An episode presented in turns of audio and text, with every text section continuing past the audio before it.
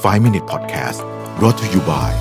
CRG Delivery สั่งเมนูอร่อยได้ง่าย ๆ กับ 15 ร้านดังจาก CRG โทร 1312 ครบจบในออเดอร์เดียว CRG we serve the best food for you สวัสดีครับ 5 minutes podcast นะครับ คุณอยู่กับประวิทยานุสาหะนะครับ วันนี้เราเอาบทความจาก Harvard Business Review นะครับเป็นบทความเรื่องเกี่ยวกับ behavioral economics ชื่อว่า we work harder when we know someone is watching นะครับคือเขาก็เล่าให้ฟังนะครับบอกว่าเนี่ยในช่วงเวลาที่เราต้อง work from home หรือว่าอยู่ห่างกับคนอื่นเนี่ยนะฮะนอกจากความท้าทายเรื่องต่างๆที่เกี่ยวกับการทำงานแล้วเนี่ยมันมีประเด็นหนึ่งที่น่าสนใจก็คือว่าประสิทธิภาพของคนเนี่ยนะฮะมักจะดีขึ้นถ้ามีคนอื่นอยู่ ด้วยหรือว่าดูอยู่ด้วยนะครับ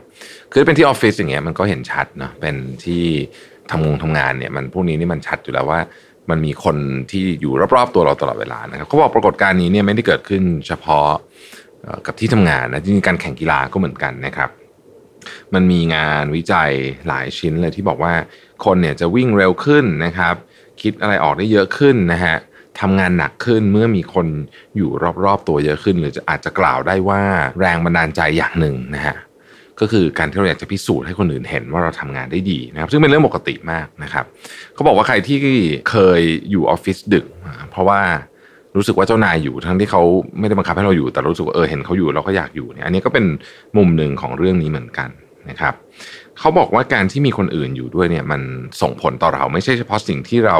ทำณตอนนั้น แต่มันเกี่ยวกับสิ่งที่เราคิดจะทำด้วยนะฮะเวลาคนอื่นอยู่รอบรอบรอบเราเยอะๆเนี่ยมันจะมี motivation ที่เราทำอะไรบางอย่างมากขึ้นนะครับนี่สาเหตุว่าทำไมเวลาเราระดมสมองกันเราอะไรกันเนี่ยทำผ่านพวกการประชุมออนไลน์มันถึงไม่ค่อย work อันนี้คืออันนี้คือสาเหตุอันหนึ่งนะฮะทีนี้เขาก็ไปดูงานวิจัยชิ้นหนึ่งนะครับบอกว่าเเขาไปดูการแข่งขันแบดมินตันนะเขาบอกว่า match ไหนที่คนดูเยอะเนี่ยนะฮะ นักกีฬาคนเดียวกันเนี่ยนะจะพยายามเล่นมากกว่าอย่างมีนัยยะสำคัญนะครับ จริง ๆ มันก็เป็นพื้นฐานอันหนึ่งของมนุษย์ที่ว่าถ้าเกิดว่ามีคนเห็นคุณค่าของสิ่งที่เรากำลังทำอยู่เนี่ยนะฮะยิ่งเรารู้สึกว่ามีคนเห็นเยอะเท่าไหร่รู้สึกว่าคุณค่านั้นมันมากขึ้นด้วยนะฮะเราจึงเพิ่มความตั้งใจลงไปนะฮะทีนี้อะล่ะความสำเร็จต่างๆของเราเนี่ยถ้าเกิดว่ามันเกี่ยวข้อง หรือว่าความพยายามในการทำงานหนักของเราหากว่ามันเกี่ยวข้องกับคนอื่นที่อยู่รอบตัวเราเนี่ยนะฮะมันก็ยากมากเลยเพราะเราอยู่บ้านคนเดียวทำไงดีนะครับ จริงๆเขาบอกว่ามันสามารถทำสิ่งที่เรารู้สึกได้ว่ามีคนอยู่ก็พอแล้ว ไม่จำเป็นต้องมีคนจริง ๆ อยู่ด้วยซ้ำนะฮะมันเคยมี